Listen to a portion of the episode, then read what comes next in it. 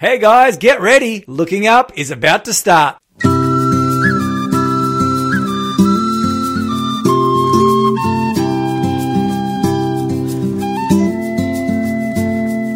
Light as a bird, I could fly. That's the way I always feel when your love melts away my fears. For I had inside troubled mind, mistakes I wanted to hide. How could I be alive for you? I'm as light as a bird for you. Have shown all my weaknesses you've known.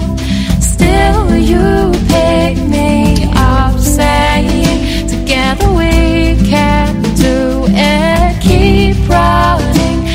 so the light I want to show is how you have loved me perfect.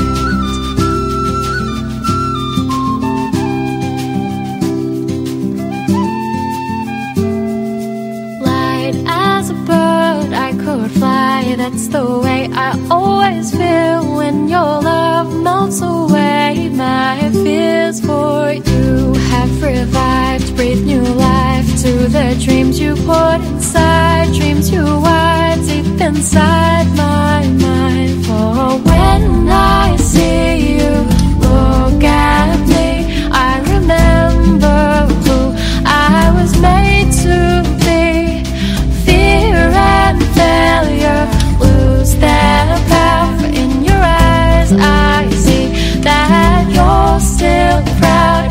so the light I want to show is how you have loved me perfect.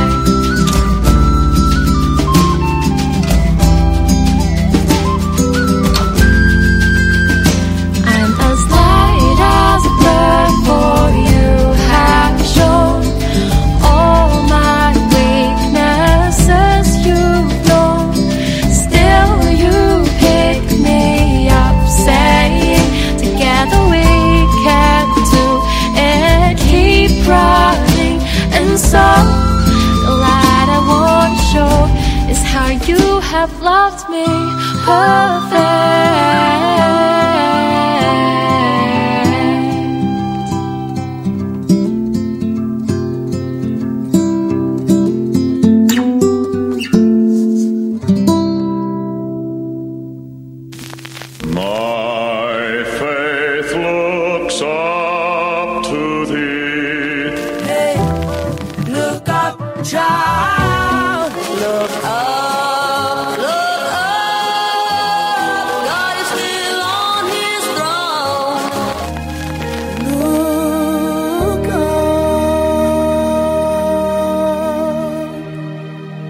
Good afternoon, everyone, and welcome to another amazing Looking Up show. And wherever you are listening from around Australia or around the world, want to give you the warmest of welcomes on this absolutely amazingly delightful Wednesday afternoon. I mean, the sun is shining, the birds are chirping, and we have a fantastic program for you today. So I'm glad that you have joined us. Today, as our special guest, we have Elizabeth, or Liz, as she is better known, Liz Branster. Welcome to the program. Thank you. It's great to have you, Liz, and we're looking forward to hearing your journey of faith today. And I've had the privilege of getting to know you for a number of years now. How how long has it been since we bumped into each other the first time? I would say it's about eight years. Eight years ago, yes, and that was uh, uh, a, big moment, wasn't it, when we first connected over the phone? And we'll probably talk about that as we go along because that's very much part of your journey. And so, thank you so much for for joining us, Liz, today, and to share your story. And over these uh, last uh, couple of weeks, we have had testimonies. We started off with Brett, my next door neighbour, Brett Weir. He shared his testimony, his journey of faith, and that was a fascinating, um, a fascinating story. Then last week we had Pastor David Bertelson, and he shared his journey of faith. Today we've got Liz, as we've already pointed out, and then next week we conclude this awesome foursome of testimonies with a good friend of mine, Matthew Smith. So he's going to be sharing next week. So these are, these are real keepers, folk, and these are great to share with others. If you don't have the Faith FM app, I would encourage you to download the Faith FM app. You can go to the, your app store and you can download that. You can also go online and you can listen to these podcasts, uh, at, at any time you want. Every program is uploaded onto the Faith FM website. All you need to do is just go to the browse section there. If you have the app and look for the Looking Up show, and you will be able to listen to any program over the last three years since the Looking Up show has been running. We also have an opportunity for you to respond um, with any questions, any comments on our Looking Up number, which is 04 888 That's 04 888 And also a big welcome to my good friend Shell. Welcome along. Hey, always good to be here. Great to have Shell in the driving seat, and she's she's fantastic. She's our producer, and she does a fantastic job. While Charissa and Justin and little Bubs Judah are away, we're here pressing on. And in the meantime, we're going to come back with some current events in light of Bible prophecy after this beautiful song. So sit back and enjoy.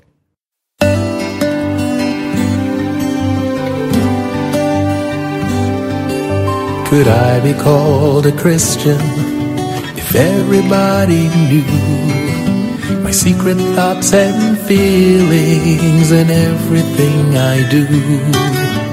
Could they see the likeness of Christ in me each day? Could they hear his gentle voice in every word I say? Could I be called a Christian if everyone would know the places that I go to? Would Jesus tell them so? Could they hear his echo in every song I sing? In my life is Jesus being seen in everything.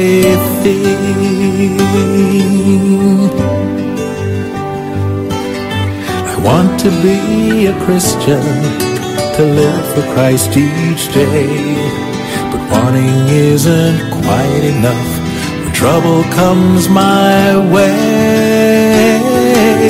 Two roads are before me, but only one will do. Jesus walked the narrow road. I will walk it. Could I be called a Christian if judged by what I read? By all my recreations and every thought and deed? Could I be counted Christ-like? As I now work and play, selfless and forgiving to others every day.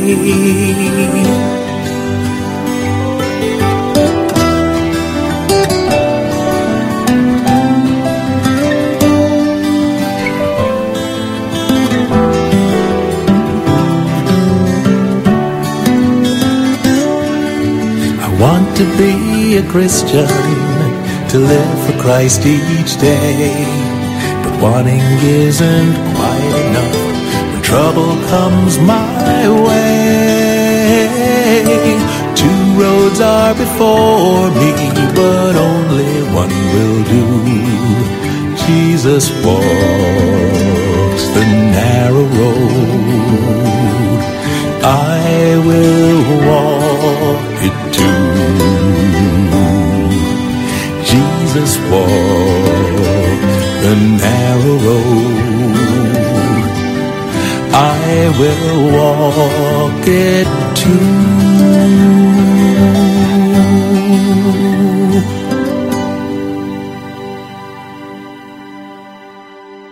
Hope you enjoyed that beautiful song. I just want to remind you that once again, as always, we have our giveaway. And today's giveaway is a Pause for Peace by Clifford Goldstein. A wonderful little book, A Pause for Peace. We've got five copies of this. And so stay tuned because in the next section, in the second half of our program, we're going to be giving you the code word, which you will be able to text to our looking up number. Just a reminder, it's 04 888 17624, 04 888 17624. And the five, the first five listeners to text in the code word when we give it, you will be in the running. Well, actually, you will take home with you. We will send it out to you, A Pause for Peace by Clifford Goldstein. And if ever there was a time when we needed peace, it's right now, Liz, don't you think? Absolutely. This is a crazy world that we live in, and there's just so much turmoil, so much trouble, so much stress and strife.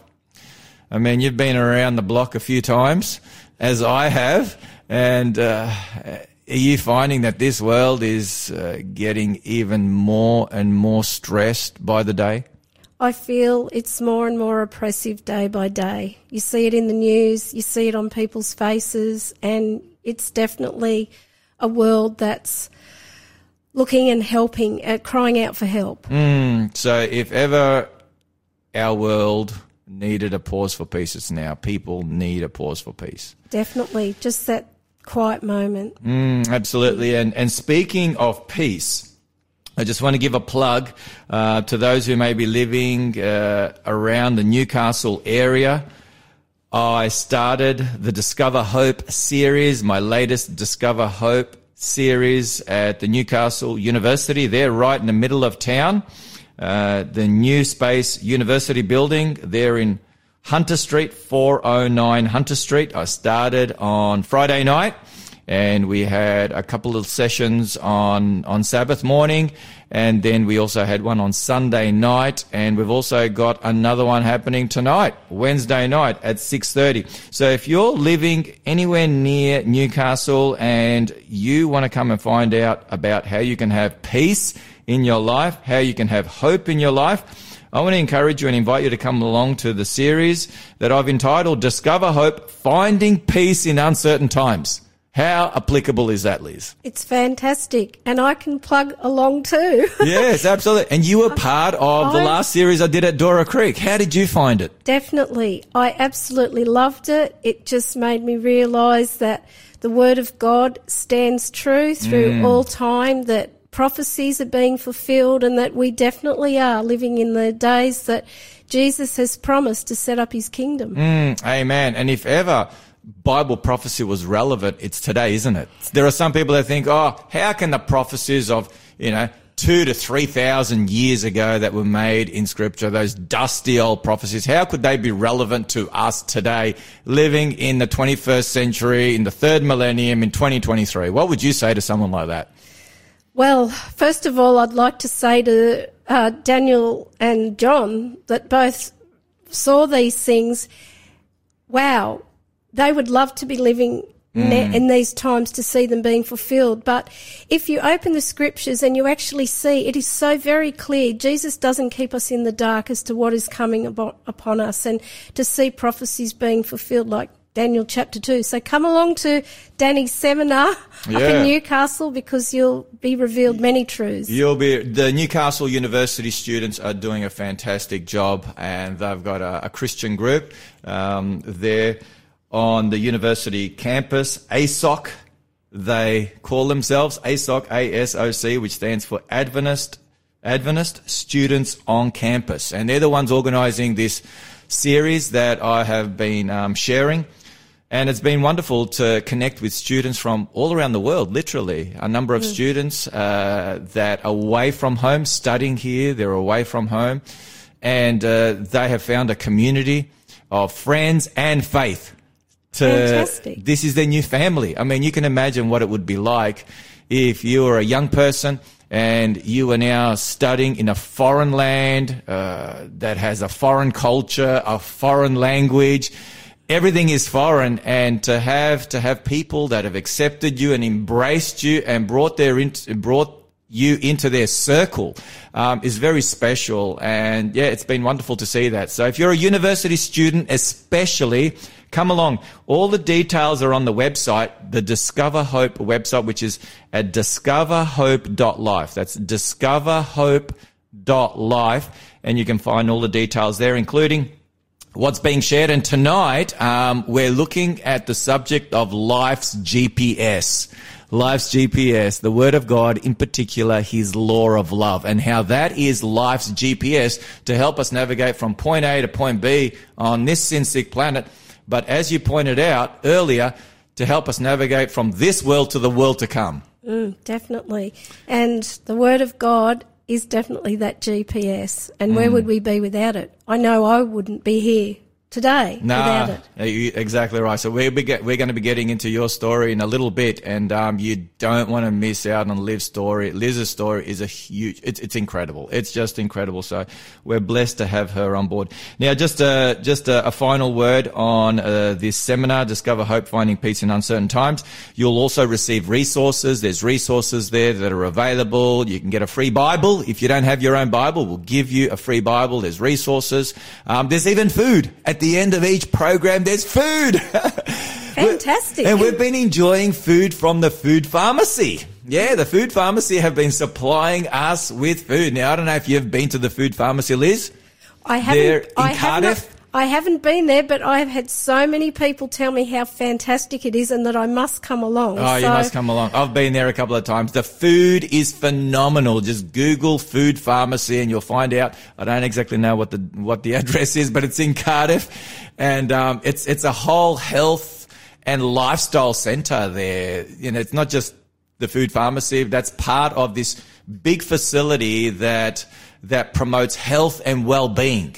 And so there are medical um, professionals there that will assist you, and so on and so forth. And and they've even got a church group that meets there on a Saturday morning. They meet there. It's a church plant, and so you can have your spiritual food, you can have physical food, you can have um, you know professional uh, health practitioners uh, help you and assist you in whatever you need. So you know the food pharmacy. I think it's called A Tune. It's just come to me. A Tune, I think. A Tune. And uh, you can Google that and it's a fantastic, a fantastic place to visit and yeah, receive much needed help and support and encouragement from. I've actually seen some of the food they've grown up at Stuarts Point. There, they've got a lovely garden there that they. Uh, some of their produce comes from. Oh, is that right? Stuarts Yeah. Point, all the way up the road Yeah. there on the mid north coast. Definitely. Well, yes. there we go. Fantastic. Well, that number again, folk, 04 888 624 04 888 624. Any questions, any comments, anything for my friend, uh, Liz, share it. Um, yeah, she'll, she'll love whatever word of encouragement you've got for her. Anyone would like to do Bible studies? Anyone want to learn more about Jesus? Feel free. Let us know. We're here to help. We will we'll connect you no matter where you are around Australia. You want to learn more about Jesus from His Word. Let us know. Give us your details. I promise you, we will find someone where you live. Even if it's in Timbuktu, we will find someone to come and spend time with you and share God's word and prepare you for the heavenly courts above. Amen? Isn't that right, Liz? Amen. Absolutely. Absolutely. All right. Well, we've got a few minutes left. Let's talk about some of the things that are that are in the news that are telling us that Jesus is coming soon. And you know, as as our listeners know, the Looking Up Show is called the Looking Up Show because Jesus said in Luke 21, 28, when you see all these things come to pass, speaking of his second coming, look up because you're what? Your Redemption. redemption is drawing near. So that is why we call it the Looking Up Show. So the month of June has gone. We're almost at the end of July. Can you believe it? You know, July is almost done and dusted. And so the month of June has um, well and truly uh, gone. It's behind us, and uh, we we know that the month of June in our Western society these days it's only a it's only a phenomena in the last number of years. I don't know how long, but it's called Pride Month. You'd be aware of that, wouldn't you, Liz? Definitely. Um, it's called Pride Month, and we know why it's called Pride Month. Maybe there might be some listeners that are like, "Why? Why is June called Pride Month?" Well, Google it. it's because I guess the the LGBTIQ plus community. Um, they have set that month aside and, and it's being set aside by governments around the world, especially in Western nations to, to celebrate, to celebrate diversity. Um, and so what is fascinating, and, and we've been talking about this on our program, there's going to be a pendulum swing. We have gone so far to the left, especially in our Western world, so far to the left, and Bible prophecy predicts this. Bible prophecy predicts that the pendulum's going to swing the other way and really, really hard. You're aware of that, Liz. We've talked about that in our seminars. And if you come to the, if you come to the Discover Hope seminar there at Newcastle, you're going to hear all about that.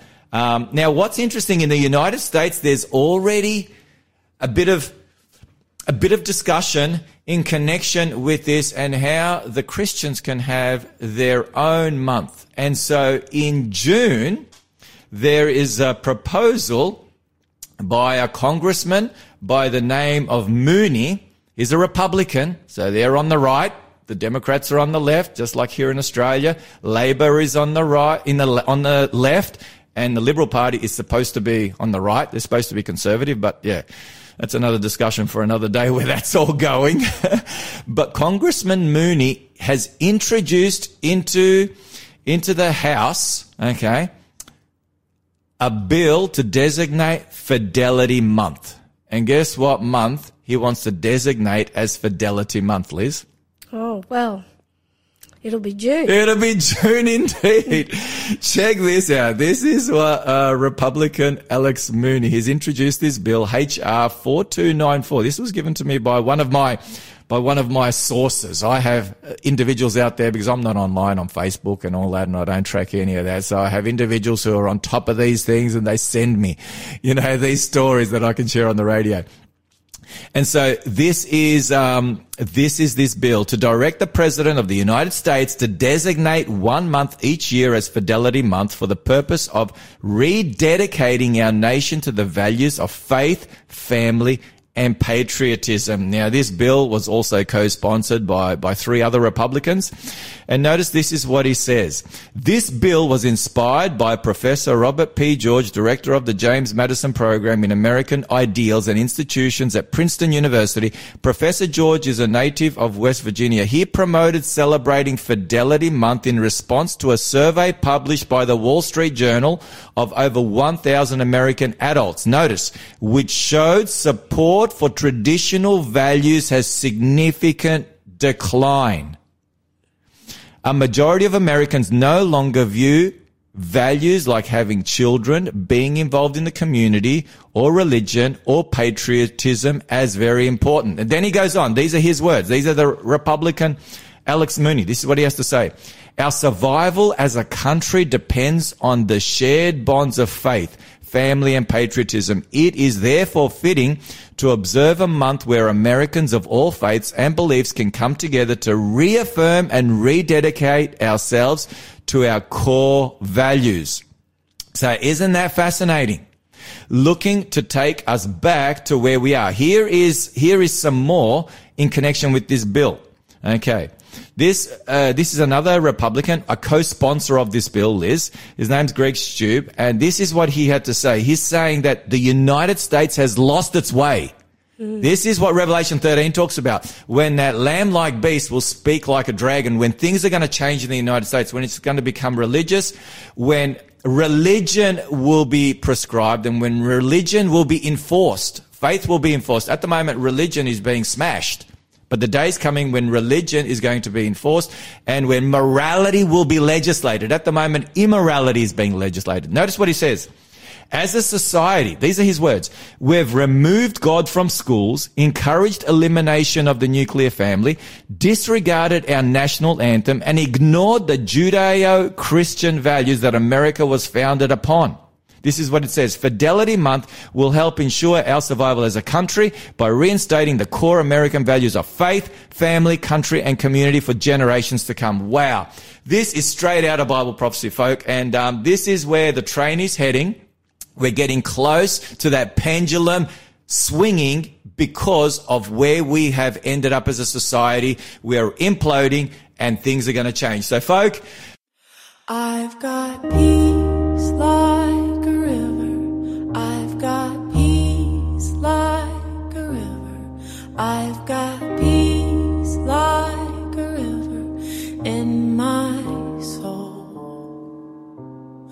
I've got.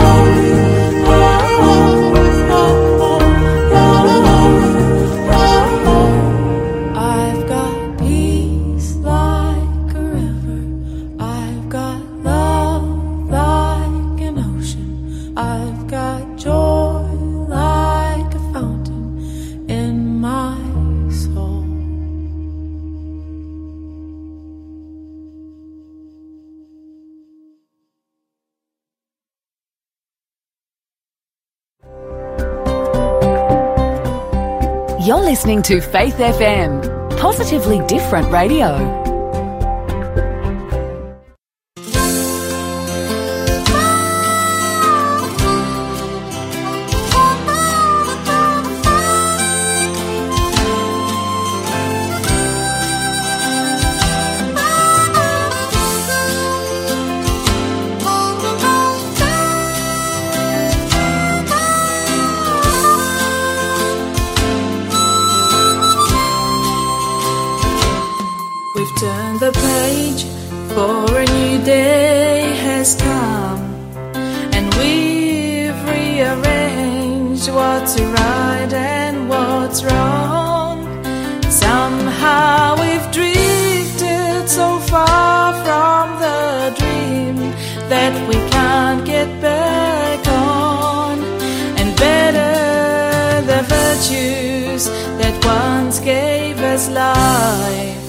and better the morals that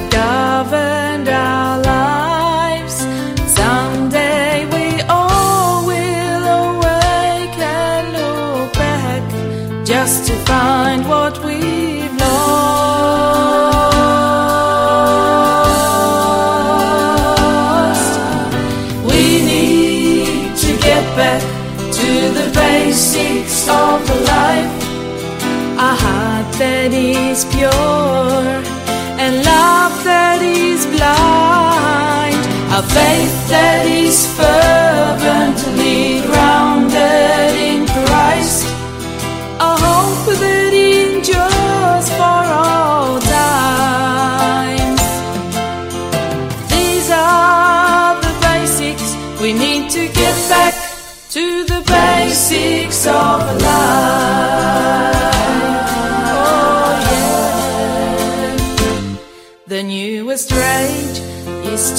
reason it out. Just meditate and you can overcome every doubt. After all, man is a God. They say God is no longer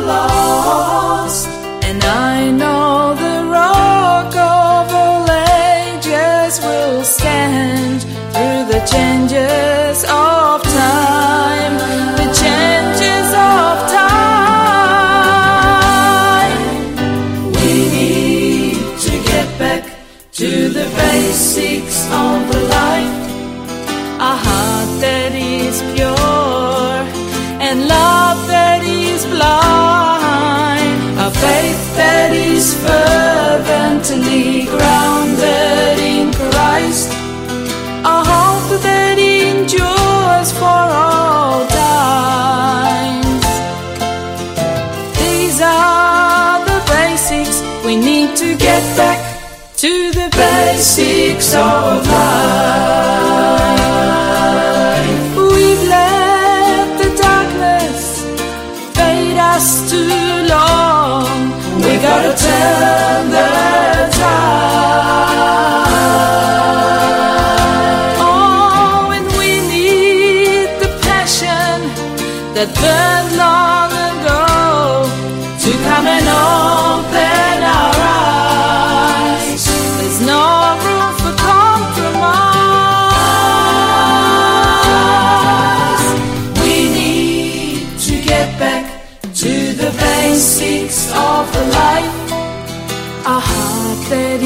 Pure and love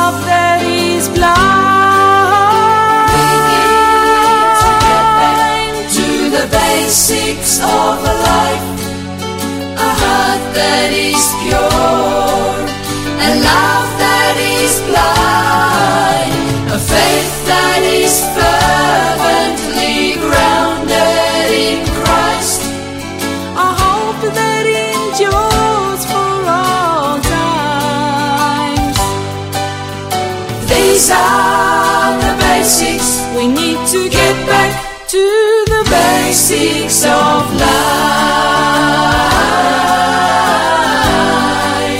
The basics of life.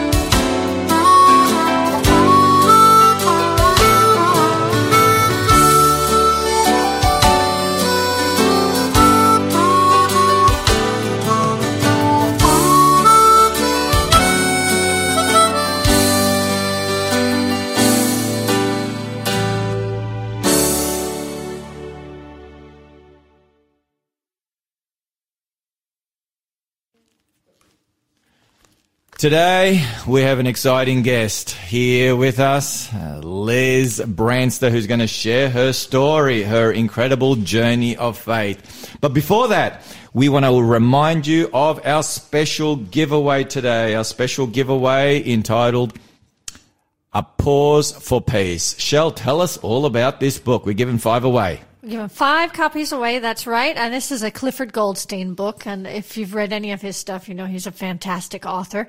This one is a, a recession grips his country.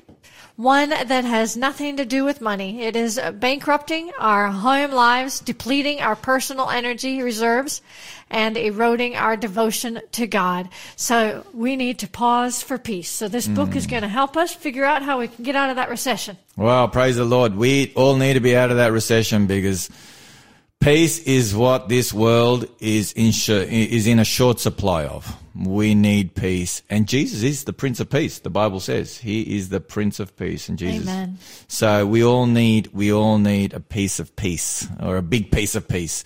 So we're going to be giving the code word away um, in uh, probably our next segment, I would say. So there's five books coming your way.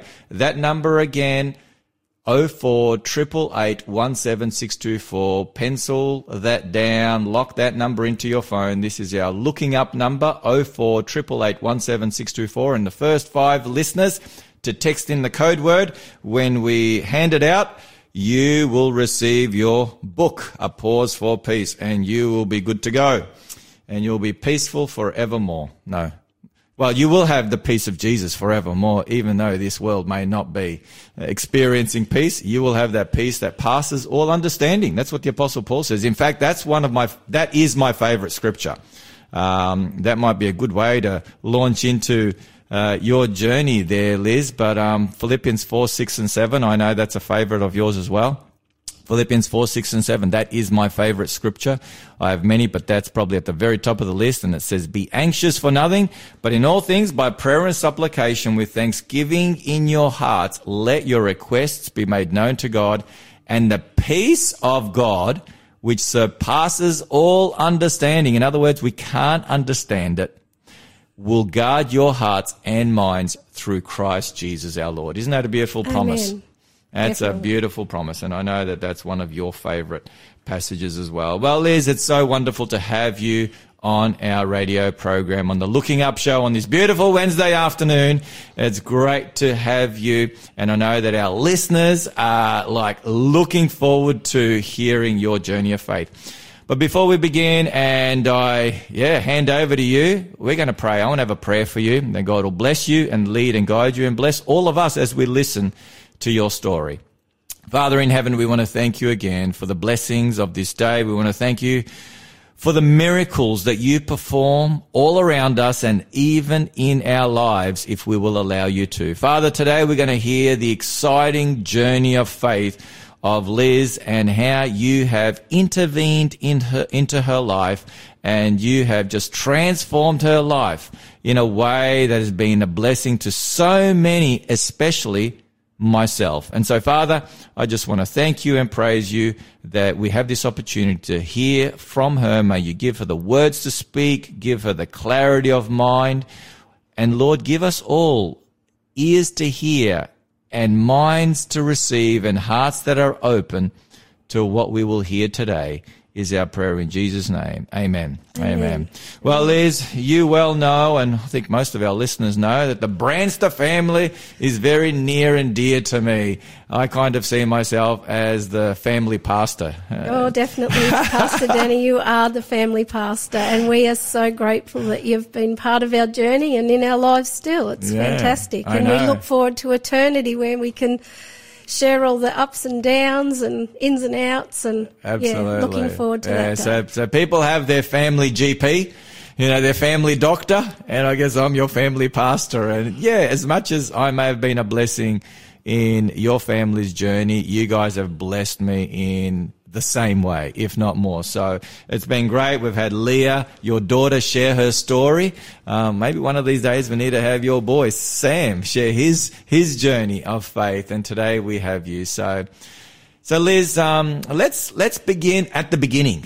Okay. Um, yeah. How did you come into the world? Where did you come into the world? Tell us a little bit about those early days of your life. Sure. Well, my beginnings was uh, 10th of March 1962, so that makes me 61 years of age now. But my journey began in. And you Sydney. wouldn't you wouldn't think she was a day older than fifty. She's got so much energy, this woman. So much energy. Anyway, press on, Liz. I have to throw that in there.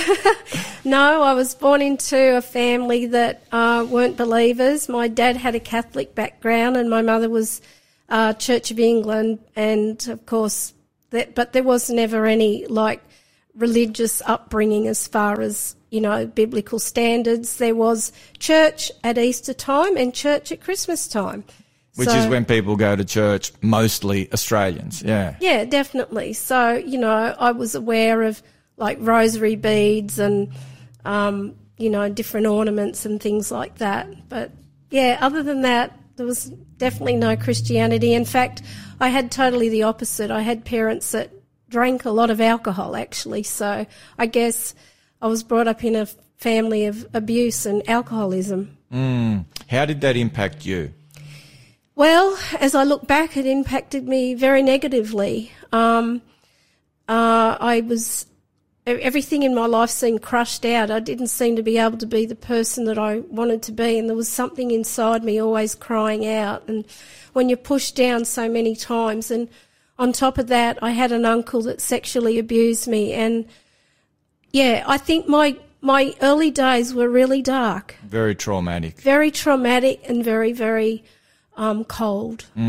Wow. And just to remind, you might have mentioned it, I may have missed it, but where were you born? Where did you grow up? In what part of Australia? Sorry about that. I hadn't said that. I was born in Sydney, so I grew up in Sydney, Whereabouts in Sydney? uh, in Lane Cove. So Okay. a fairly affluent suburb, and I was very close to the city of Sydney. So I did a lot of my growing up, my youth was right in the heart of Sydney, Wow. city of Sydney. Wow. yeah. So any any siblings? Yes, I have two siblings. I'm the eldest of three. I have a younger brother and a younger sister.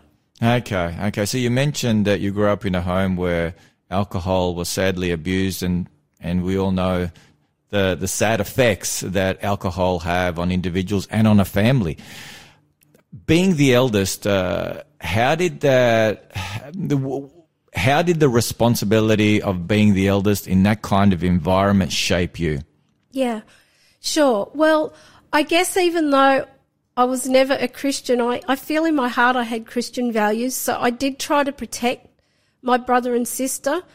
Um, but unfortunately, they both went down the path of alcohol or drugs. And unfortunately, yeah, it, it was very, very difficult to see that because not only were um, our parents abusive, but we also became abusive. And, and the, it seemed like, as the word of God says, the sins of the parents, it follows on to the children, mm. unto the third and fourth generation. And I definitely saw that. Wow, yeah, you're right, and that's that's in the heart of the Ten Commandments. So there, that passage, you know, unto the third and fourth generation. That's in the second commandment, and so yeah, the consequences are far and wide. What about outside of your family, friends, um, the community that surrounded you? What were some of your interactions, and are there any individuals that really stood out and and helped you helped you in your life and your journey? Because yeah, you shared it was a very traumatic uh, upbringing, those early days with the abuse, and then being in a in a home where you know alcohol was abused, and I can imagine some of the side effects of that in the home. Were there any individuals that that sort of took you under their wing and sort of helped and guided you along?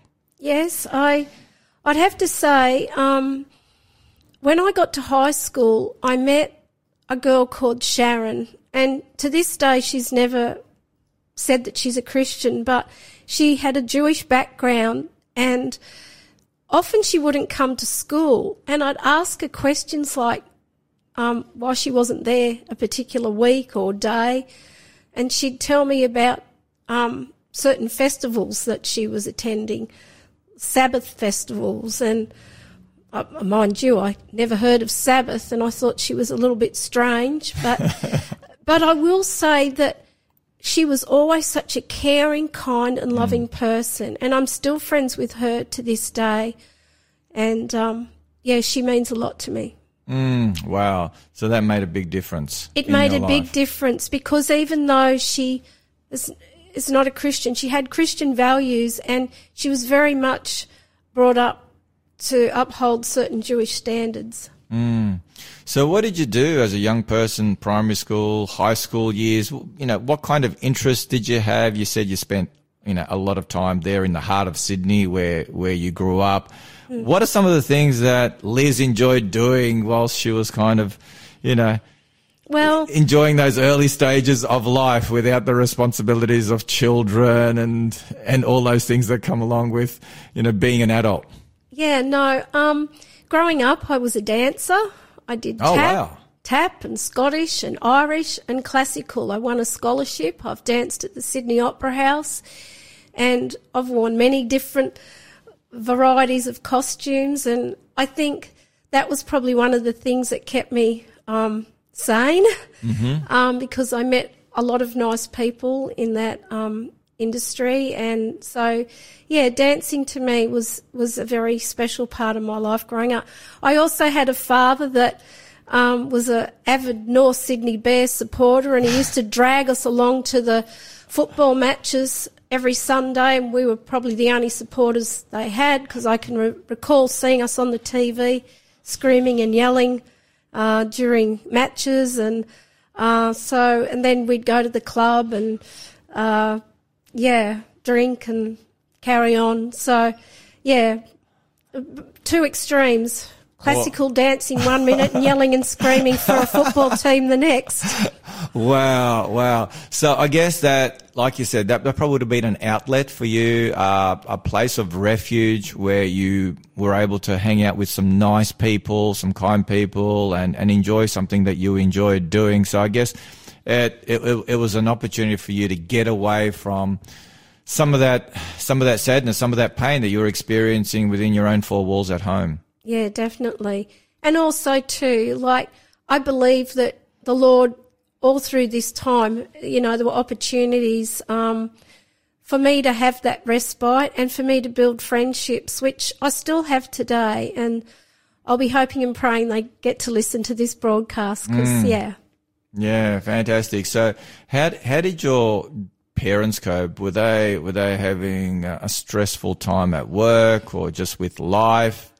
They took up alcohol, both of them, Yeah. um, mum and dad. Yeah, I always recall coming home from school and mum always had a glass of wine in her hand when she was preparing the meal at night and dad would go to the pub after work and then he'd come home and have another beer. So I think, but that was the way of the world. I mean, you turned 18, you were given a bottle in your hand, you were told that this is what you do. And I think that's probably, my father actually was the oldest of four children and his father went to war and his father was an alcoholic. So I guess drinking was a natural thing for him to do.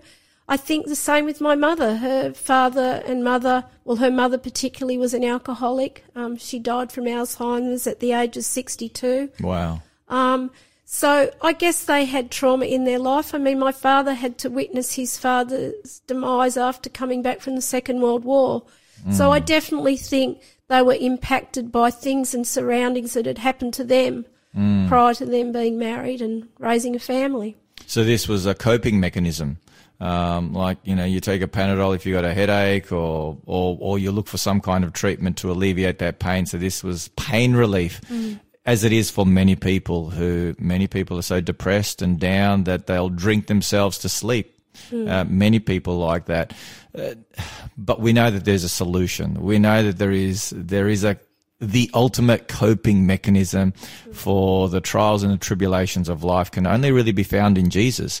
Absolutely. He's the water of life. Yeah, he's the water of life, and he is that which nothing else can can equate with. You know, there, there is no substitute for what Jesus can do in your life, and so that's how you began your journey. And um, yeah, well, what a way to begin!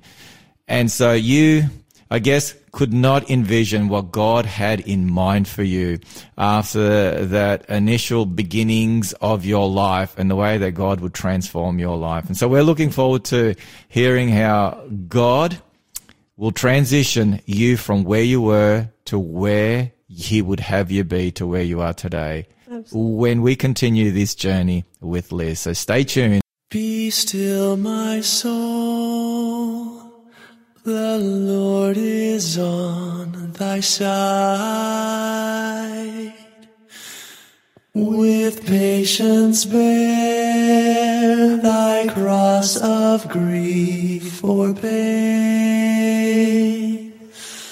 Leave to thy God to order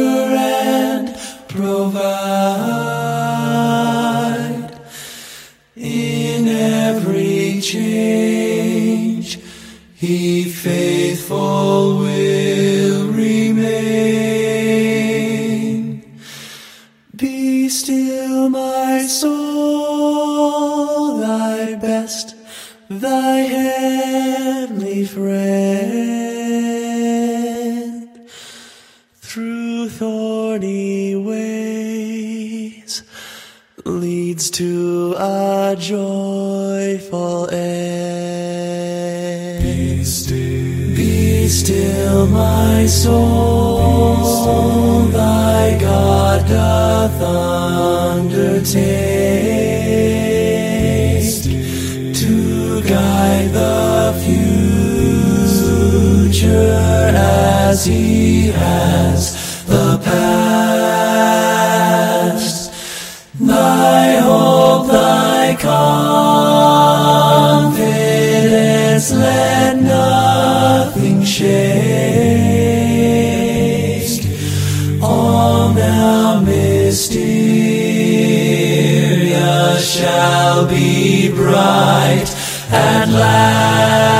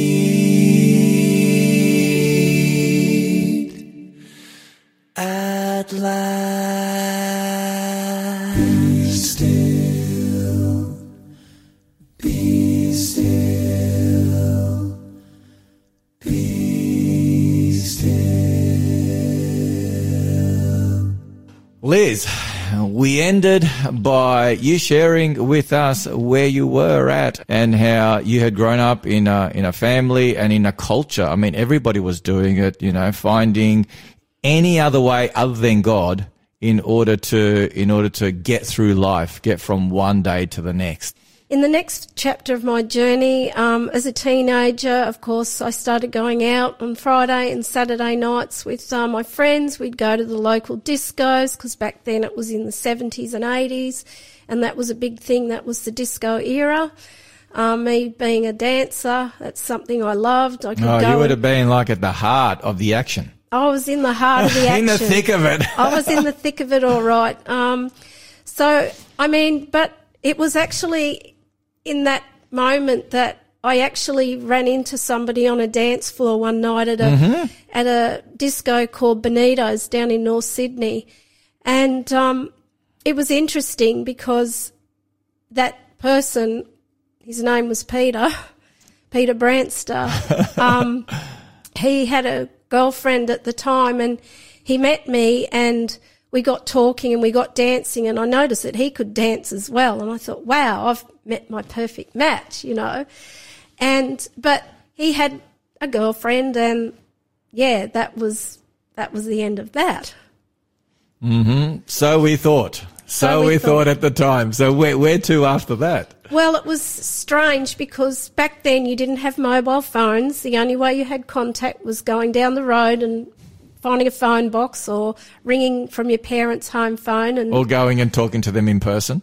Or doing that. I don't know. How strange would that be? Very strange. Talking to someone face to face. I mean, who does that today? that's called communication, real communication. Communication 101 from the Garden of Eden onwards up until the last 20 years. Yeah, no. So one um, Monday morning, he went to work. He worked for Computer Sciences of Australia, and it just so happened that the receptionist there was one of my very close friends. And he went to work on the Monday morning, and he said, "I met this girl on the weekend, and I, she's just little, and her name's Liz, and and I really would like to see her again, but." Um, and he, she said, the receptionist said to Peter, explain a little bit more to me. And, and he did. And she said, I know just who that girl is and I can give you her home phone number. Oh, wow. So that was the beginning of my journey, I guess. So how did this re- receptionist know you? We, we went to school together. We went to oh. Chat, we went to Chatswood High School together. Oh, have mercy. Yeah. So, and I'm still friends with her today as well. Oh, and what's her name? Her name's Catherine. Oh, Catherine, if you're tuning in, big, big hi to you. So, so you connect with Peter, yes. and where to from here? What does he have to say? Was he hanging out with his girlfriend, or had he decided that he needed to move on to greener pastures? Well, um, I'm not sure where she ended up, um, but I do know that once he had contact with me, he turned up, and I remember he had yellow roses for me, and Wow. he said the yellow roses are a sign of friendship, and so he'd like to have a friendship with me. Well, I wish I knew that when I was going out with my beautiful wife. well, she wasn't my wife, obviously, at the time. Yellow means friendship. Well, that's what he told me. Oh, so what, I wonder what white means. Maybe white means peace. I want peace. Maybe that's what I need to continually bring to my wife. I need peace. I'm sorry I've mucked up again. And we know what red means. Red means I'm all over you and as in, I, I love you with all my heart and so forth. So yeah, he brought these yellow roses. Yeah, he did. And um, I guess from there we had a friendship, and then, of course, he was not following any religion at the time, and we went out for a while, and then um, after a while we ended up splitting up, and he was brokenhearted, and he ended up going back to church, and he was brought up a Seventh Day Adventist. So, because his father is Carl Branster, who passed away um, a year or two ago, and who we'll talk about his. jour- Well, we'll, we'll mention him as we go along because that's that's very much part of my journey. This story with the Bransters folk has connections with me and them such as you wouldn't believe. But we're going to get to that as we go along It definitely has many, many layers. Yeah, absolutely. So yeah, so so Peter Peter's going back to church. So Peter's going back to church, and um, it was coming up to his 21st, and I really, really wanted to um, be able to connect with him for his birthday because I don't know whether 21sts are still special, but they were very special back then.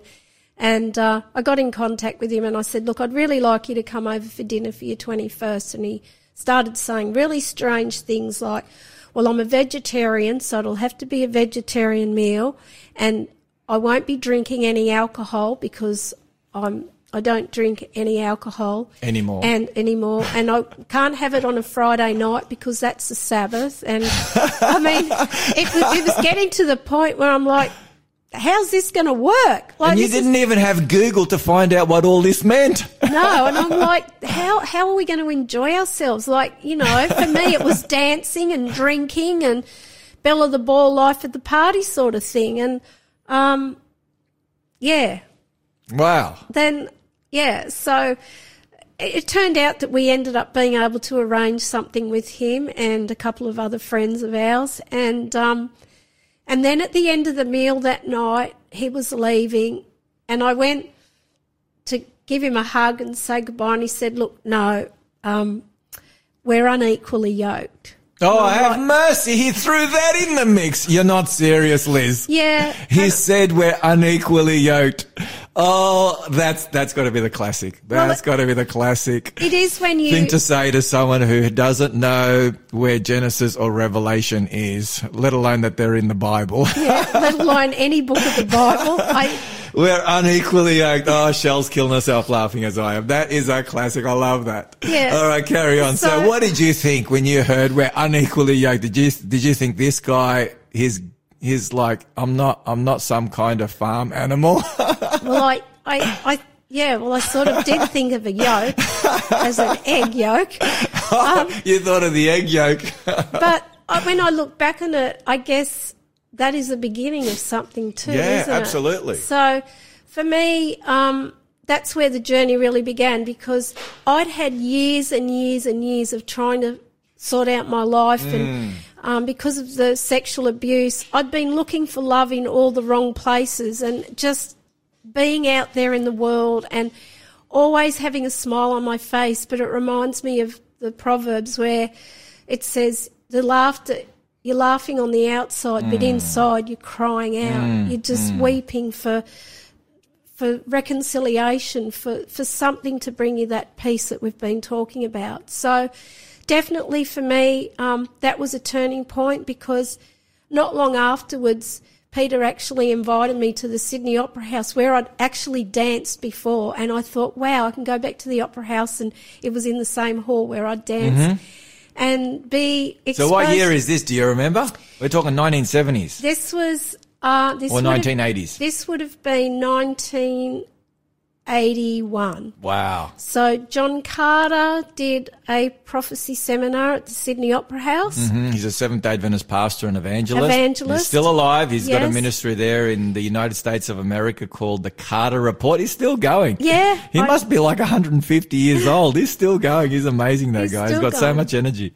Definitely. So I I ended up going to that with with Peter, and I just what could I say? I'd never seen, I'd never heard, I'd never imagined that the Word of God could have so many amazing truths and things that just align, like the prophecies of Daniel chapter two and you know Daniel nine and um, verses twenty four to twenty seven, which was part of the a, a, a prophecy, the twenty three hundred day prophecy. Well, Daniel 9, 24 to 27, that pinpoints uh, the year that Jesus would be baptized, the year that he would die, the year, you know, the year that the gospel would go to the whole world. Just phenomenal prophecy, that 70 week prophecy. Yeah, connected with that 2,300 day prophecy or 2,300 year prophecy that connects us with the beginning of the time of the judgment.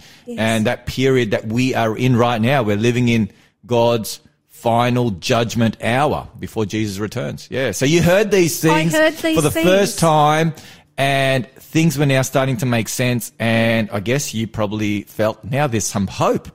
You know, there, there's a future for me. There, there's some kind of direction. There's a purpose in my life. Definitely. And it made me realize that the word of God was living and that it wasn't just a book that, that, mm. that was full of words on paper, but it was actually a real tangible book that could give life and, and strength and hope and courage. And mm-hmm. so, yeah, I started, I started having Bible studies with Pastor DK Down. Um, Oh, wow. um, he's passed away now, but That's David Down. Yeah, David the, The famous Yes, uh, you know, archaeologist. archaeologist specialist. Yes. Absolutely, with incredible presentations on bringing archaeology to life and in simple terms for the everyday Joe. Yeah, like I can remember, like him sharing, you know. So he did Bible studies with you. What a privilege. It was a privilege to learn of the Dead Sea Scrolls and many other artifacts that have been dug up and how they prove Hmm. that Bible is true and living and reliable. So that was really, those things were really etched into my heart and soul. And yeah, I began to, I guess, start a Christian journey where I was studying the Word of God and, um, yeah, just uh, I think things were different for me. Like the Sabbath was a strange topic, even though I'd had it in the back of my mind from that Jewish friend that I'd had at school, Sharon. I love Sharon. And um, yeah, so I think for me, um, all those things were connecting. So when I started to hear about the Sabbath, when I heard about uh, when we die, that we don't go to heaven because I mean, I'd had grandparents that had died and I thought they were floating around up in heaven having a wonderful time watching me suffer and suffer and suffer. And when I started to see these things from the Bible, I thought, this is so, it's in harmony with a loving God because mm. He wants me to be at peace and happy. And if I'm thinking my grandparents are up there watching me go through this torturous life, mm. um, or I made it torturous myself at times, mm-hmm. but what I'm saying is this that there was so much clarity in the word. So you're thinking, how can my grandparents be enjoying heavenly paradise when they can see what their granddaughter is going through here? and their own children. Mm. So for me, that was comforting. And there were other scriptures, just the promises to be able to claim and um, even tithing. I was like, wow, you know, That would have been on the level of being unequally yoked. Well, as far as a strange phenomena for you to grasp. yeah, what's tithing? And, uh, but I can honestly say I've never regretted learning these truths Mm. because, you know, it's God's money and, and you're just returning what's his and he owns everything anyway. Absolutely, yes, he does. So, in order to in order to find out how you could be equally yoked, you headed to to the Myer. Uh, I was going to say Myer Music Bowl. No, to the Opera House, the Myer Music Bowl's in Melbourne. That's our big gathering place in the middle of town there, uh, where many festivals and concerts are held.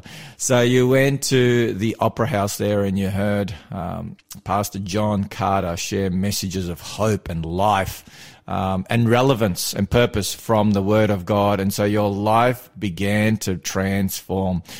Well, we're going to hear how your life continued to transform in the right direction.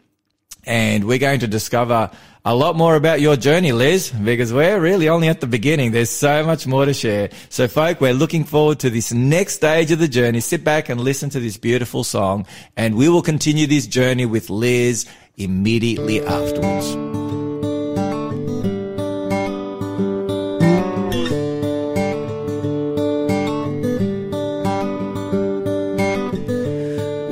Do when it rains?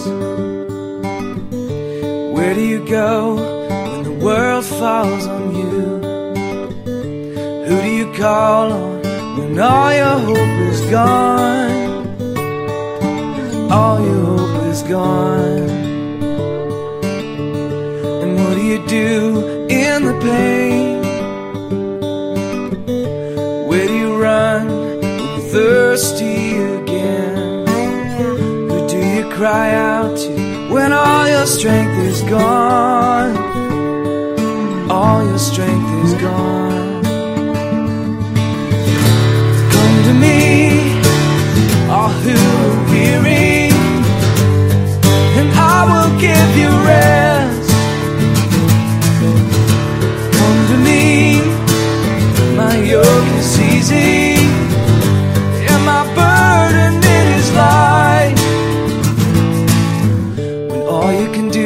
fight to hang on. Why do you feel like you can make it on your own? How long can you wait to hold on to his helping hand? Hold on to his helping hand.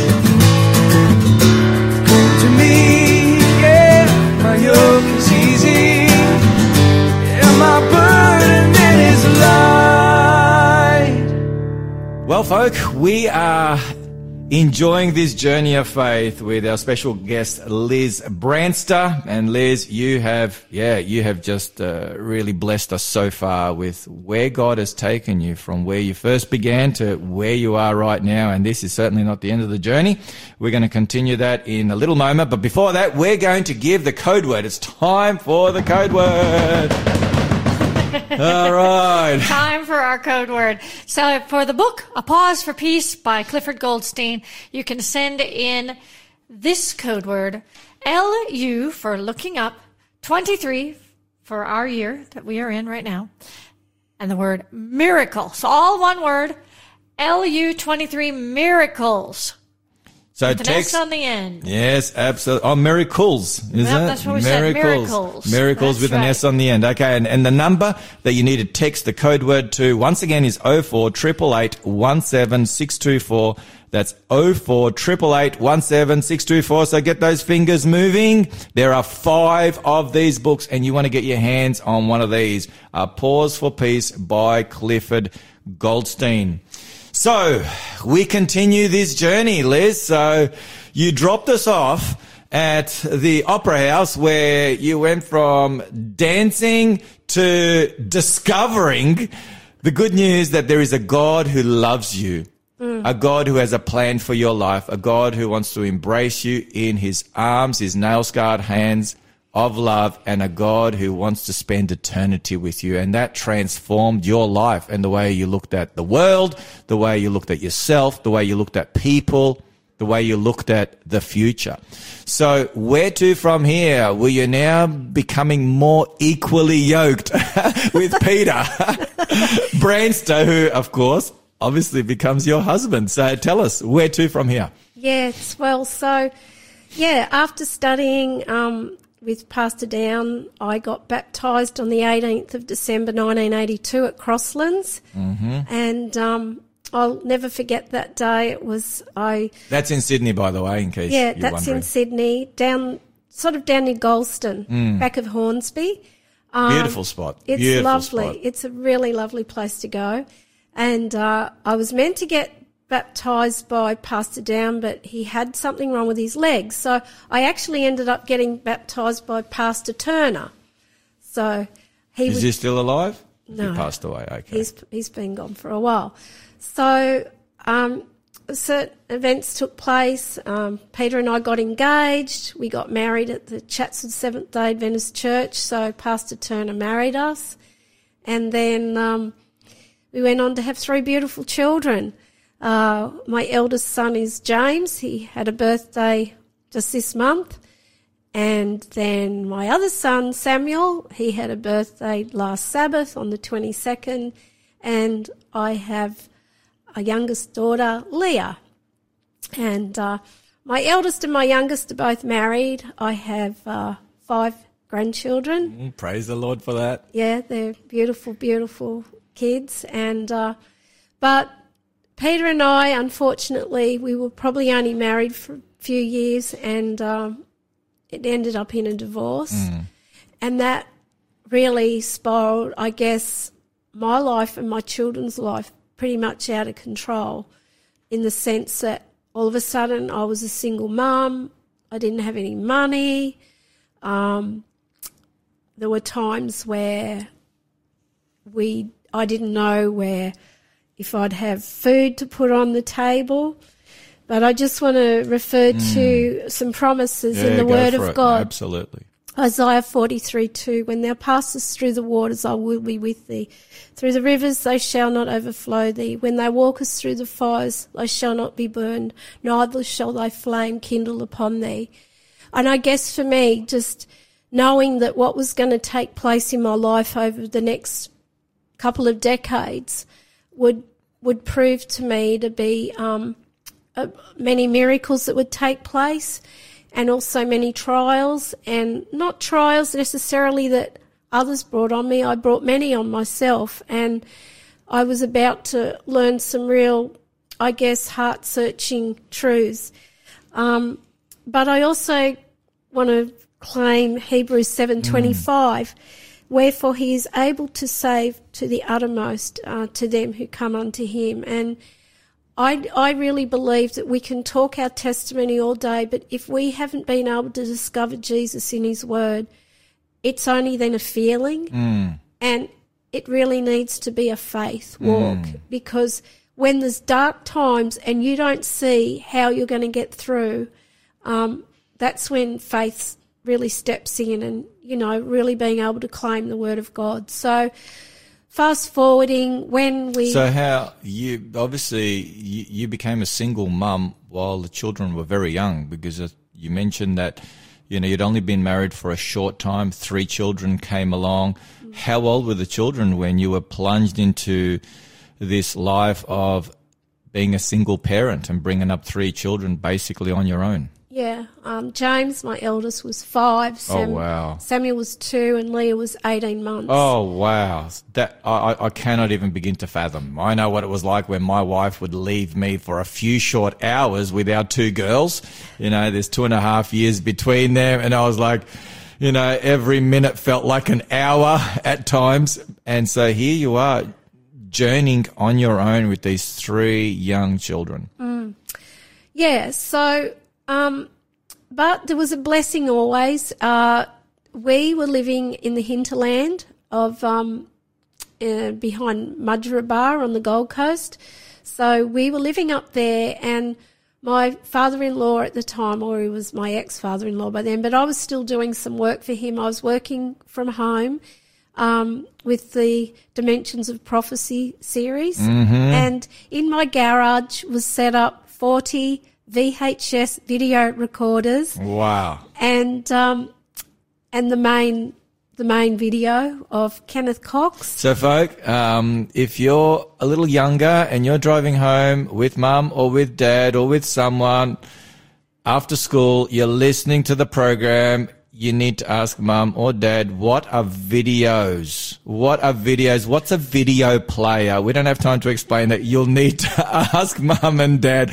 Hopefully they'll remember what a video is, unless they're very young. They might not even remember. You might have to ask grandma or grandpa to tell you what a video is or what a video player is. But anyway, that's how we used to communicate once upon a time. Yeah. a garage filled with 40 video recorders. Could you imagine, Shell? What the, what, what are the kids thinking? What on earth was in that garage? Just imagine. I had that reality. Carry on, Liz. So, so you're part of this um, production of these videos uh, from Pastor Kenneth Cox, who's an American evangelist, Seventh Day Adventist American evangelist. He's passed away. He's he's now sleeping and waiting for the sound of the trumpet. You are there working together with your father-in-law, yeah, Yeah. Carl Branster. Yeah, so my job was to essentially take the orders, and and we got orders from all over the world. And uh, in this garage, myself and my three little kids would um, put the videos in, get the videos out, put the little stickers on, put the inserts into the, the video cover, and put them in boxes, and we'd load them up in the car, and we'd take them down to the post office at Mudgeeraba, and we'd send these videos off all over the world. So even though things were not great, I would be able to constantly listen to the word of God playing in the garage. I had to know when the end was coming because I had to go and eject them out. they might want to know what that is as well. so you had to eject the video out. And uh, so it was a blessing to my kids in disguise because we were constantly hearing the word of God through um, through Kenneth Cox's ministry.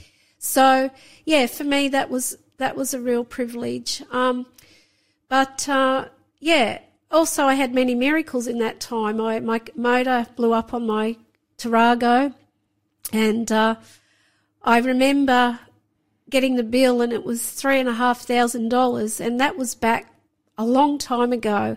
Wow. Uh, probably the equivalent, probably to about ten or twelve thousand oh, dollars today. Easily. Um, Is, is this late 80s, early 90s? yeah, We're talking? Yeah, yeah. So, yeah, absolutely. Yeah, probably mid nineties. Okay. Mm. Mid nineties, around ninety five this happened.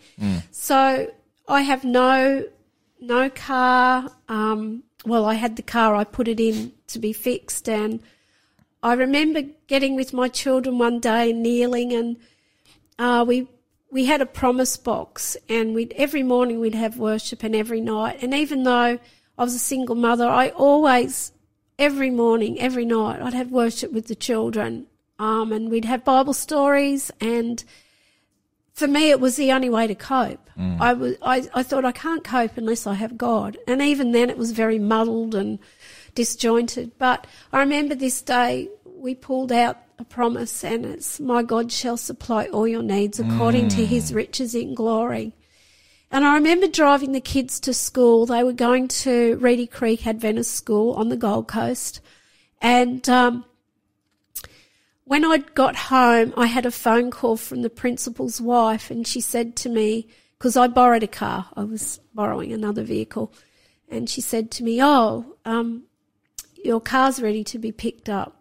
And I said, "Oh, yes, I know that." And she said, "No, it's it's been paid for." Wow. And I these are the the miracles that happen along the way, and Hence, that's our code word, folk. miracle. and also too, as the children like grew up, um, and you know, I always wanted to give them a good education. I really felt like the Adventist education was very good for them, and it was good for me because it kept me in touch with with the with Christian people, with the Adventist um, people.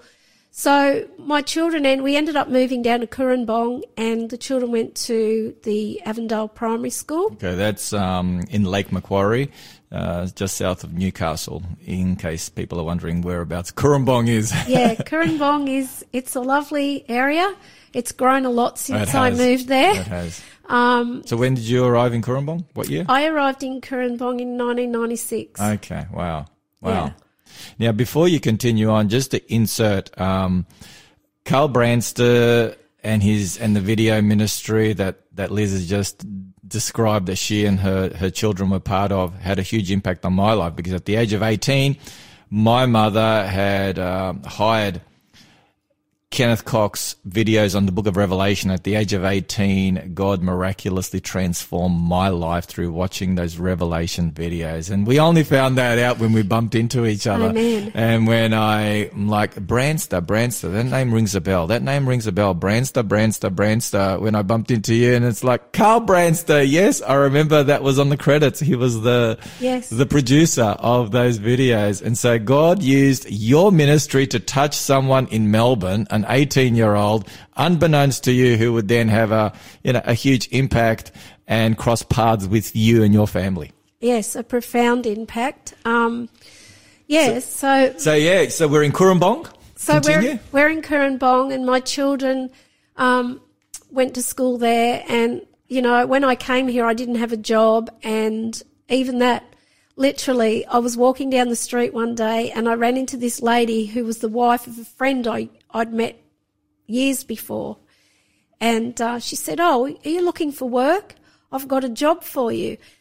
Uh, another miracle because I was looking for work, but for somebody to literally come to me off the street and offer Wow. me work, Almost like an angelic experience. it was. It was definitely a divine appointment. So that's that launched me into nursing. So I started nursing. Um, I was nursing people, like caring for them in their home. Then I went on and studied, started studying nursing. I didn't complete it, unfortunately, but it did lead from one thing to another. But many, many times I just felt, how am I ever going to provide for my children? And then one day I Because you wanted them to have a Seventh day Adventist Christian education, which costs money. costs money. So I get the children's um, yeah newsletter one day, and there was a ad for a cleaner part time, just a few hours a week.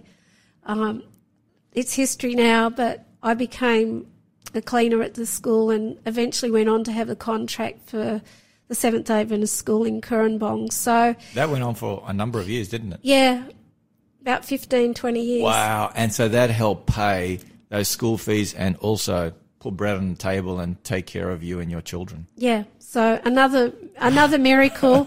I just had these continual miracles where um, jobs were there and, and I was being provided for. So I knew God's word was was in action. Wow. Praise the Lord for that miracle working power of God and one miracle after another. And we praise God for the way He works and the way He intervenes. We've got one small section left. Liz, you could talk all day, every day. This is a powerful story. But after this song, we're going to, we'll be, we'll be continuing with our final section of the journey that God has taken Liz on.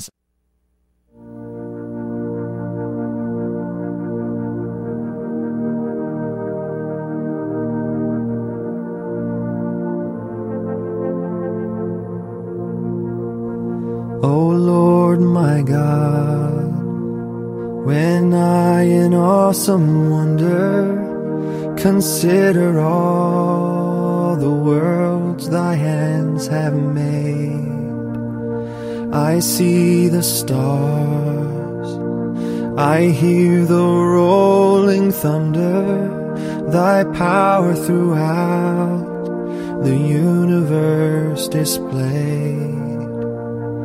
Then sings my soul, my Savior God, to thee.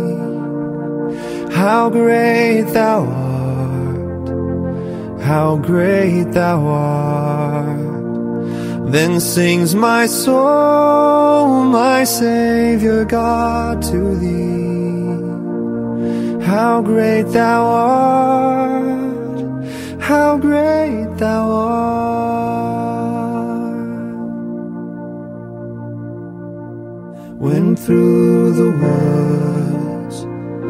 And forest glades I wander and hear the birds sing sweetly in the trees. When I look down from lofty mountain grandeur and hear the brook and feel the gentle breeze. Then sings my soul, my Savior God, to thee. How great thou art, how great thou art. Then sings my soul, my Savior God, to thee. How great thou art, how great thou art.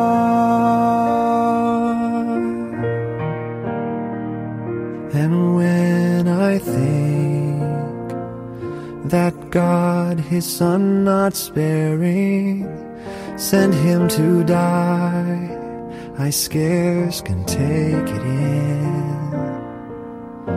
That on a cross, my burdens gladly bearing, he bled and died to take away my sin. Then sings my soul, my Savior God, to thee. How great thou art, how great thou art. Then sings my soul, my Savior God, to thee. How great thou art, how great thou art.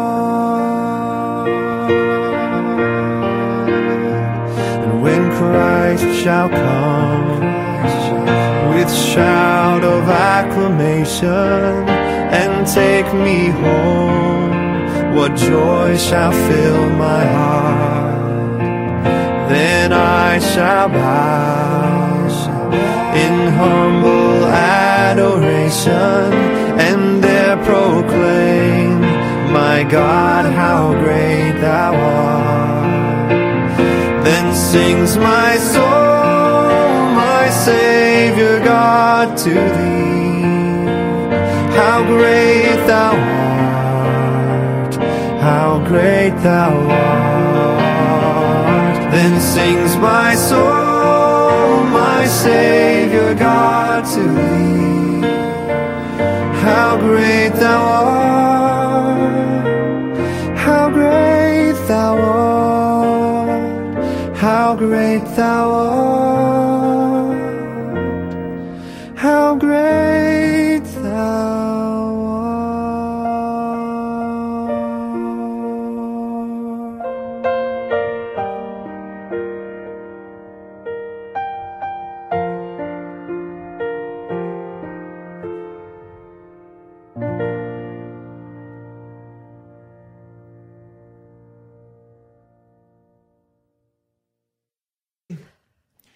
Well, folk, we're in the last stage of our journey. We've um, gone around the bend. We're in the home stretch, and this has been an exciting journey of faith for us to be part of today, Liz. We are just so thankful, so grateful. This story of miracles, one miracle after another. And uh, we've got a couple of books left for our giveaway, A Pause for Peace by Clifford Goldstein. So a couple of books left.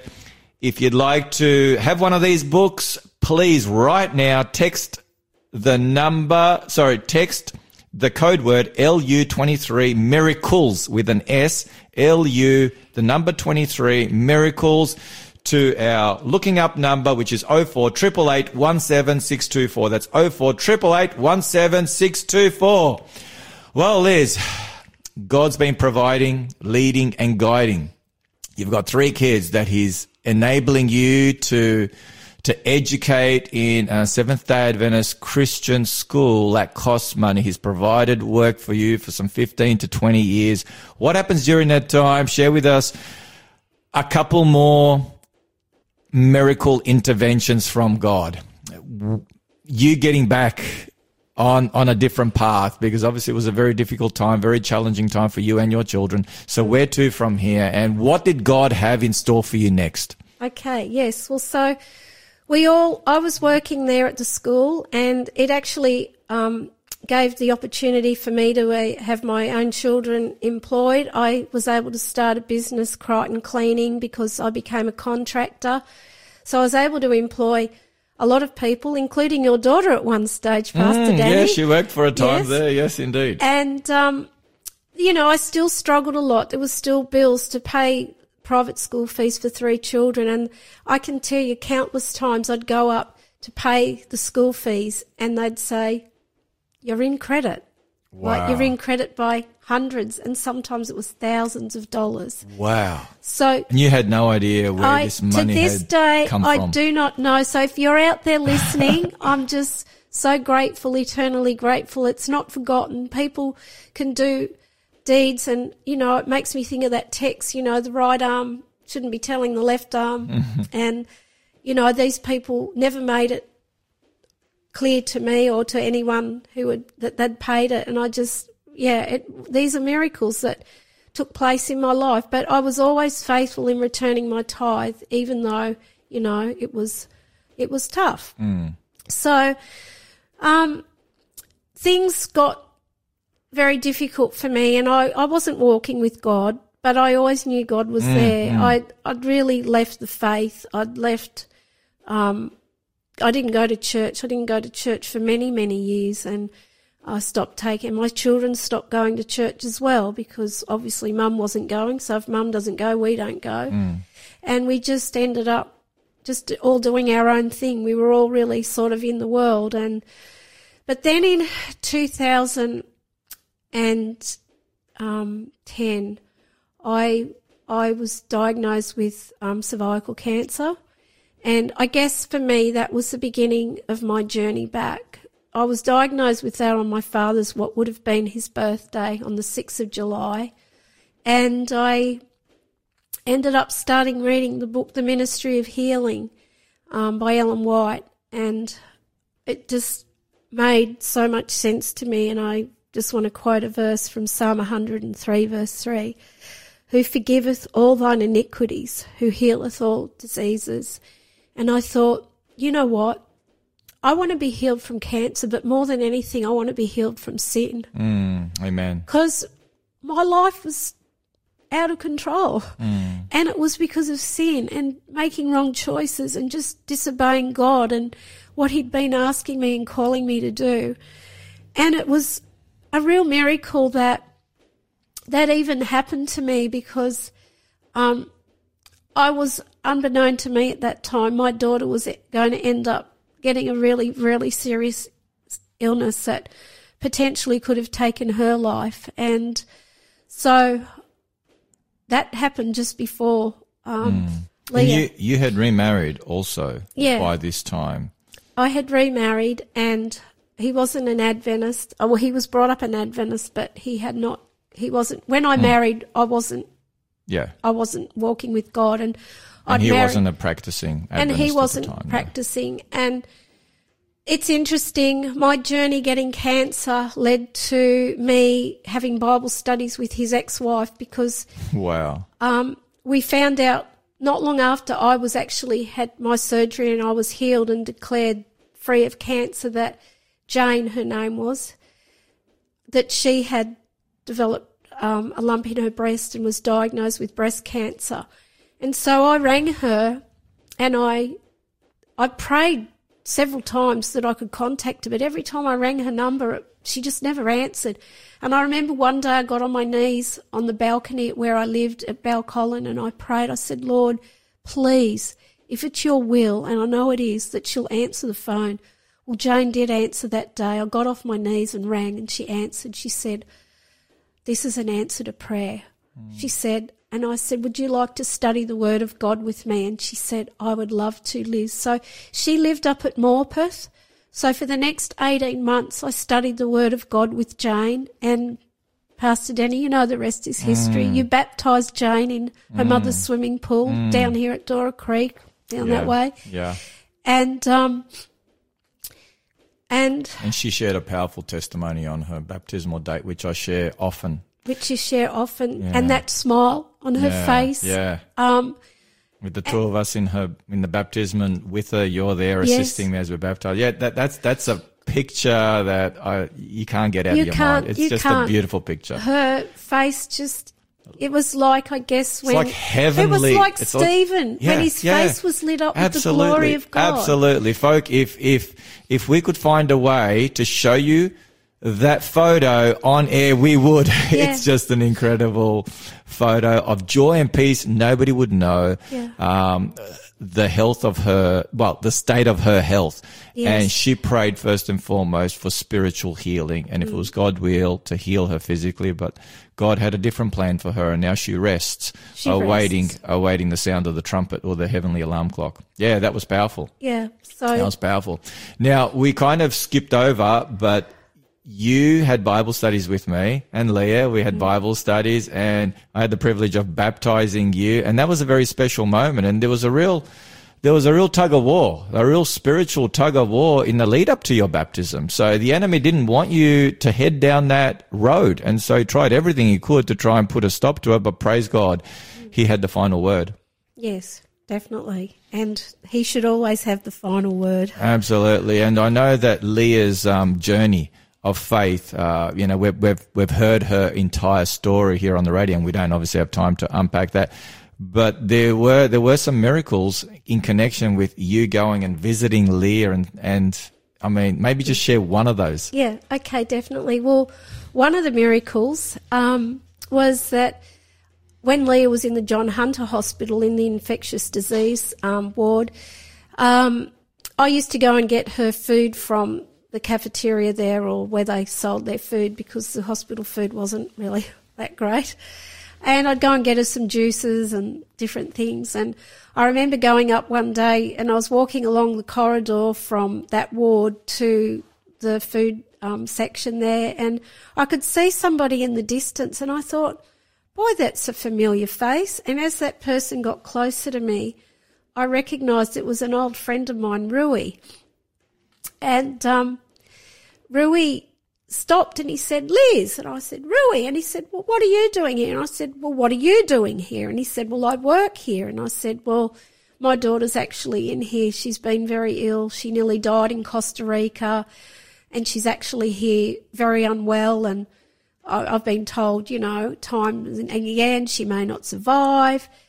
And uh, I said, I'm really feeling like I need some sort of spiritual help. And he said, I've got the number for you. And he gave me Pastor Danny Milenkov's number. Well, who would that be, I wonder? I wonder. so I didn't ring, I didn't ring Danny straight away. Um, it wasn't until Leah was, um, ended up being, um, admitted to the Sydney Adventist Hospital that, um, one day I was walking along the Fox Valley Road, which is down at Wahroonga, one of the main roads through there. And I thought, my daughter is so sick and I'd already recovered from cancer and I was sharing things with her. But I decided, no, I'm going to ring Pastor Danny. So I scrolled down in my phone and I found it. And I remember speaking to you for probably over an hour. Mm. And I told you pretty much my life story in that time. I told you my children's name, where, names, where we lived. I walked back to the Sydney Adventist Hospital and I went into the chapel. And I remember getting on my knees and you praying a prayer. And I always remembered, you remembered every detail of what I'd told you. Which is strange because my memory can be a little bit up and down. that, that was obviously a miracle. that was a miracle then.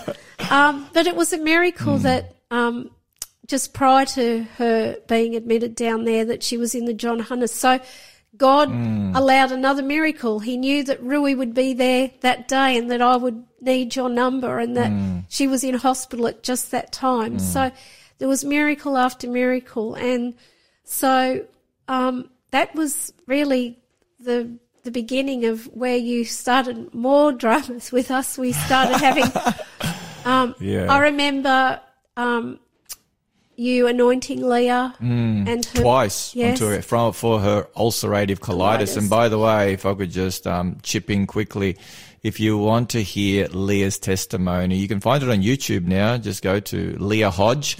Um, her testimony, I think it's um, it's something from it's called what what what what's the title of it? I think it's Rebel Raw Redeemed. That's it. Rebel Raw Redeemed. Yeah, go to Rebel Raw Redeemed, uh, Leah Hodge on YouTube, and you'll hear her testimony. It's very, very powerful. So, um, yeah, how God has delivered her from not just physical, physical um, illness, but spiritual attack. She was literally demon possessed while Yes. she was there in Costa Rica, and you were part of that experience. And you know, she talks about that yes. um, in her story.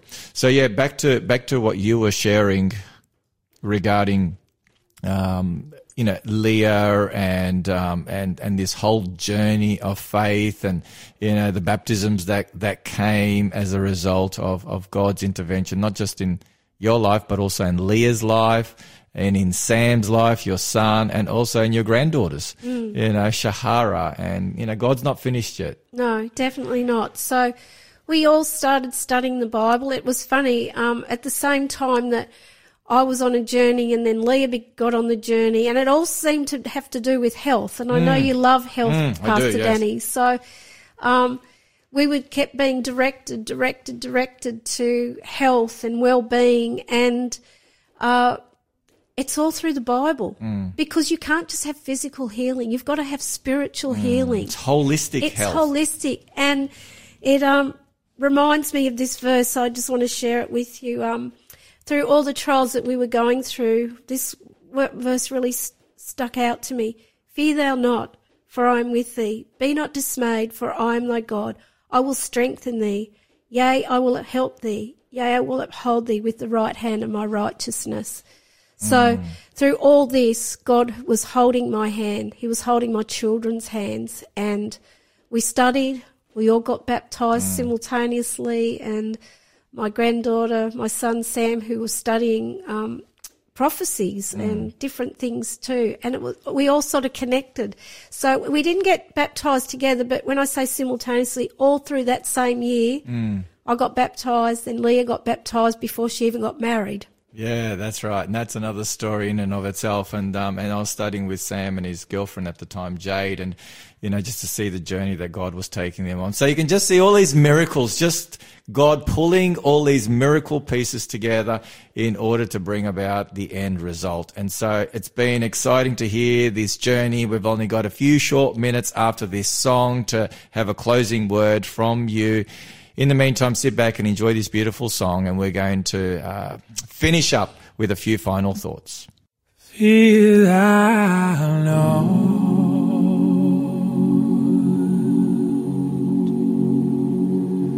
for I am with thee. Be not dismayed, for I am thy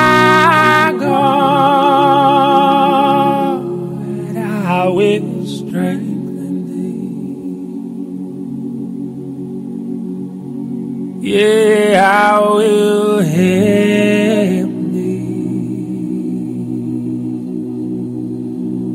and I will uphold you with the right hand of my righteousness.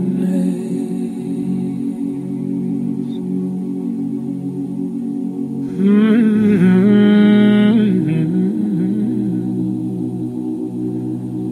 And I will uphold right hand of my righteousness.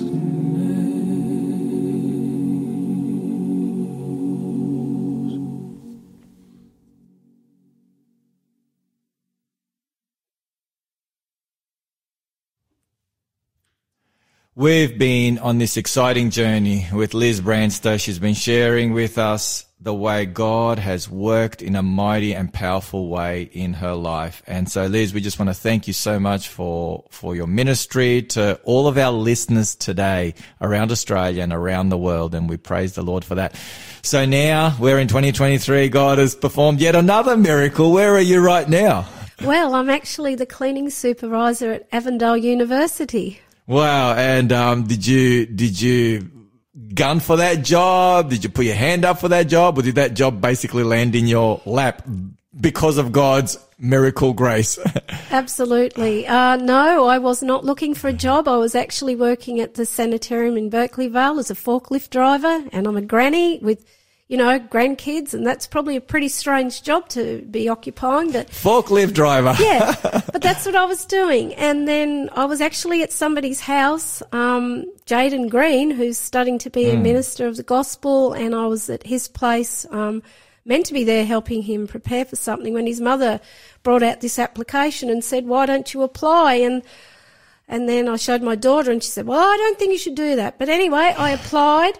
A few months later, I got the job. Praise the Lord. He's opened the doors in wonderful ways. I've been able to, since I've been there, I've now taken two sermons. I do devotions in the morning. With, This is at your church, Dora Creek. Yeah. yes, I'm. A, uh, You do devotions every single morning Yes. with your work staff. Yes. It's phenomenal. You With wouldn't have dreamed of this. No, with the students. You So- get paid to do this. I get paid to do this. I get paid to have devotions with and pray with people and sing with people and God's opened the door for me to take sermons and honestly, I don't deserve it. I and you run many health programs and I you're run- heavily involved in that and you know people pull you in for all sorts of things they don't necessarily tell you ahead of time you just find out hey you're involved in this team you're involved in that team Yeah, so um but it's good to be in a team, isn't it? And that's what amen. God's church is. It's it's it's not a one man band. We all pull together and um I just want to hold a thought there because of my life and where it's been. Um, I just want people to be encouraged if they are down or they feel like they've walked away from God or there's a couple of texts I just want to quote. Romans 5:20, but where sin abounded, grace did much more abound. And if your heart condemns you, he is greater that is within you, that is amen. without. And I just want people to know that I've experienced that, but because of God's grace, you know, He's been able to open doors for me, lead me, guide me. And when the devil's trying to tell me, you know, you can't do this or whatever. Greater is He that is within, and all Mm. Glory to God for what He's done in my life. Amen. What a great way to end. Well, Liz, would you like to have a closing prayer with, with our audience? definitely. Our loving Father in heaven, you just, you've given all in giving your son Jesus on the cross. He took my place and he's taken the place of listeners that might be discouraged today. Wherever the, our walks of life may be, Lord, you never stop to see us. You are forever looking down upon us. You know the numbers of the hairs of our heads. You intimately know us, Lord, and you want to save us. Mm, amen. I just pray today that we will accept you into our hearts and in our lives and just live for you as you've lived for us, Lord, and it's impossible without you. So please bless us, I pray, in Jesus' name. Amen. Amen. Amen. Once again, Liz, thank you so much for joining us on the Looking Up show today. Your story has been an inspiration to us today, and I believe that it will speak to those in the future just as powerfully it is, as it has spoken today. So, folk, it's been great to have you on the Looking Up show today. I hope and pray that you have been blessed. I hope and pray that you'll share this message far and wide with each and every person, friend or foe. Everyone needs to hear this message. And in the meantime, until next time, remember faith, fear looks around, regret looks back, but faith always looks up. Keep looking up and we look forward to joining you next time. God bless. Until then. Keep looking up, don't give up, don't give up when there's pain deep in your heart. Keep looking up, don't give up, don't give up should the tears begin to start. With a prayer, all your cares he will cast into the depths of the sea. His love is always there for me.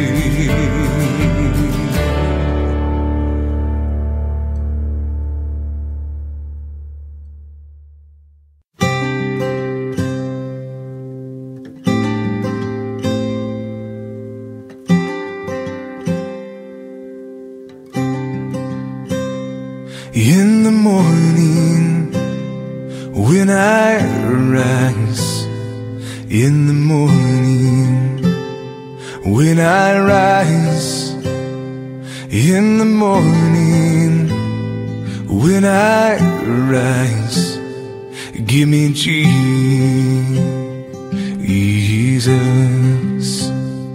give me Jesus. Give me Jesus. You can have all this world. Me Jesus.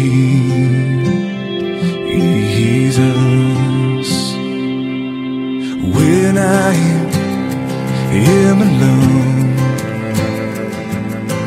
when I am alone. Oh, when I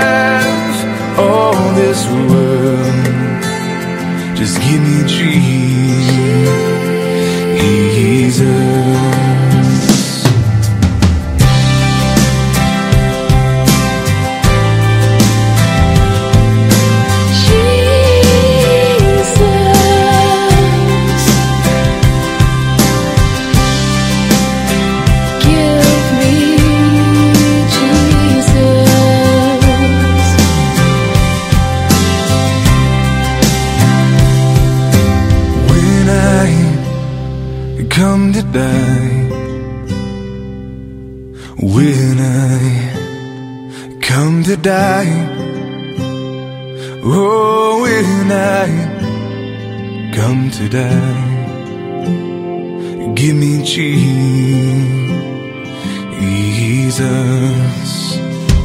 Give me Jesus.